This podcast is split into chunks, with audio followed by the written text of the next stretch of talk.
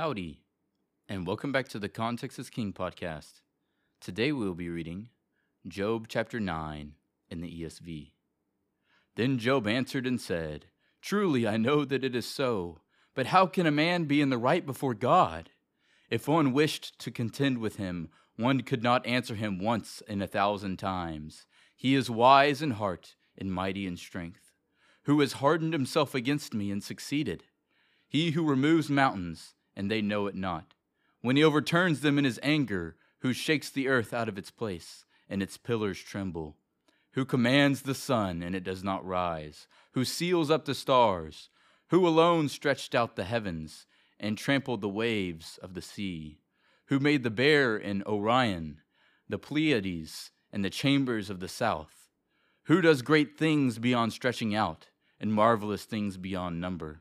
Behold, he passes by me and I see him not. He moves on, but I do not perceive him. Behold, he snatches away. Who can turn him back? Who will say to him, What are you doing? God will not turn back his anger. Beneath him bowed the helpers of Rahab. How then can I answer him, choosing my words with him? Though I am in the right, I cannot answer him. I must appeal for mercy to my accuser. If I summoned him and he answered me, I would not believe that he was listening to my voice for he crushes me with a tempest, and he multiplies my wounds without cause. He will not let me get my breath, but fills me with bitterness. If it is a contest of strength, behold, he is mighty. If it is a matter of justice, who can summon him? Though I am in the right, my own mouth would condemn me. Though I am blameless, he would prove me perverse. I am blameless, I regard not myself, I loathe my life. It is all one Therefore I say, He destroys both the blameless and the wicked. When disaster brings sudden death, He mocks at the calamity of the innocent. The earth is given into the hand of the wicked, He covers the faces of its judges. If it is not He, who then is it? My days are swifter than a runner. They flee away, they see no good. They go by like skiffs of reed, like an eagle swooping on the prey.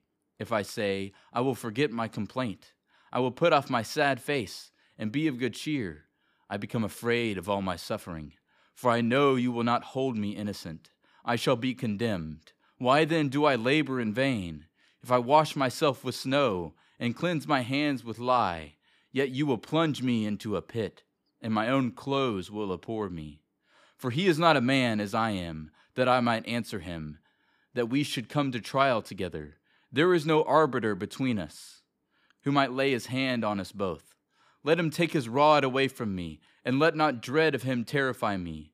Then I would speak without fear of him, for I am not so in myself. Thank you for listening to the Context is King podcast. Make sure to leave us a review so we can get more people to listen to the Bible. Go follow us on Instagram at Context is King underscore podcast. Cover art is by Shelby Renee Arts. See you tomorrow.